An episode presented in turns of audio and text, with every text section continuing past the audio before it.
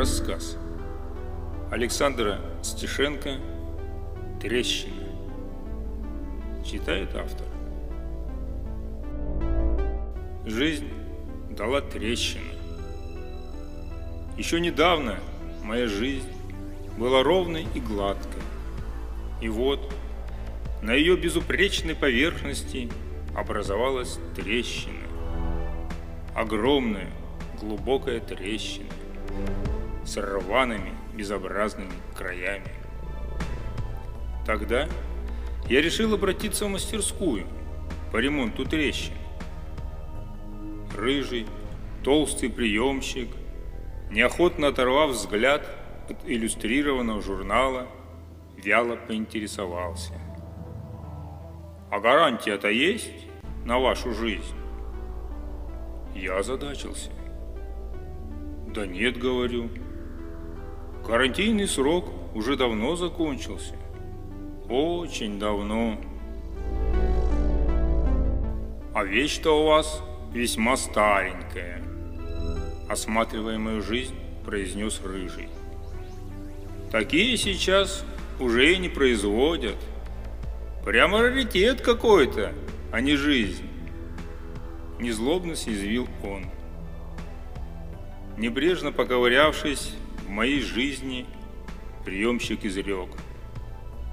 Похоже, ваша жизнь ремонту уже не подлежит. Как не подлежит? Взволновался я. Ну, дефект у нее очень большой. Попробуйте вернуть ее обратно туда, где приобрели. Может, вам за нее деньги дадут, хоть какие-то. Ага, вернуть обратно. Знать бы еще, куда ее возвращать нужно. Я же не покупал свою жизнь. Она мне вообще-то была подарена на мой день рождения. Ну сделайте хоть что-нибудь, взмолился я. Ладно, пойду посмотрю, кто сможет вам помочь. Согласился Рыжий и удалился в ремонтный цех. Вскоре он вернулся. Сейчас мастер Петр Ионович должен освободиться. Он и займется вашей сломанной жизнью. Не успела помечтать, как хорошо иметь если и не новую жизнь, то хотя бы восстановленную. И что восстановленная жизнь будет даже лучше новой, поскольку мне уже будут известны все ее слабые места, как в зале появился плотный мужчина в замасленной робе. Помещение сразу наполнилось невообразимым рыбно-мячным запахом. Неужели этот человек, с ужасом подумал я, будет заниматься моей жизнью?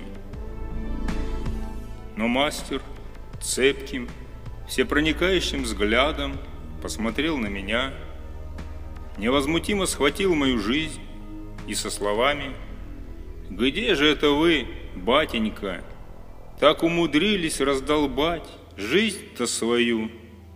потащил ее в ремонтный цех. Там Петр Ионович обильно полил трещину какой-то склизкой вонючкой, затем поместил мою жизнь в тиски и начал ее прессовать. Он усердно вращал зажимной винт и сосредоточенно бормотал себе под нос.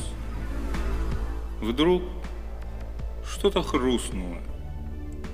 Тиски вмиг ослабли и посыпались вниз мелкие осколки моей жизни. Ой, только и успел вскрикнуть я. Ой, как бы удивился Петр Ионович и тут же философски заключил. Бывает. В конечном итоге все равно это уже и не жизнь была, а дерьмо одно. Он взял веник, собрал осколки в совок и небрежно скинул их в мусорный ящик. Вы прослушали рассказ Александра Стешенко «Трещина». Звукорежиссер Светлана Максимовская.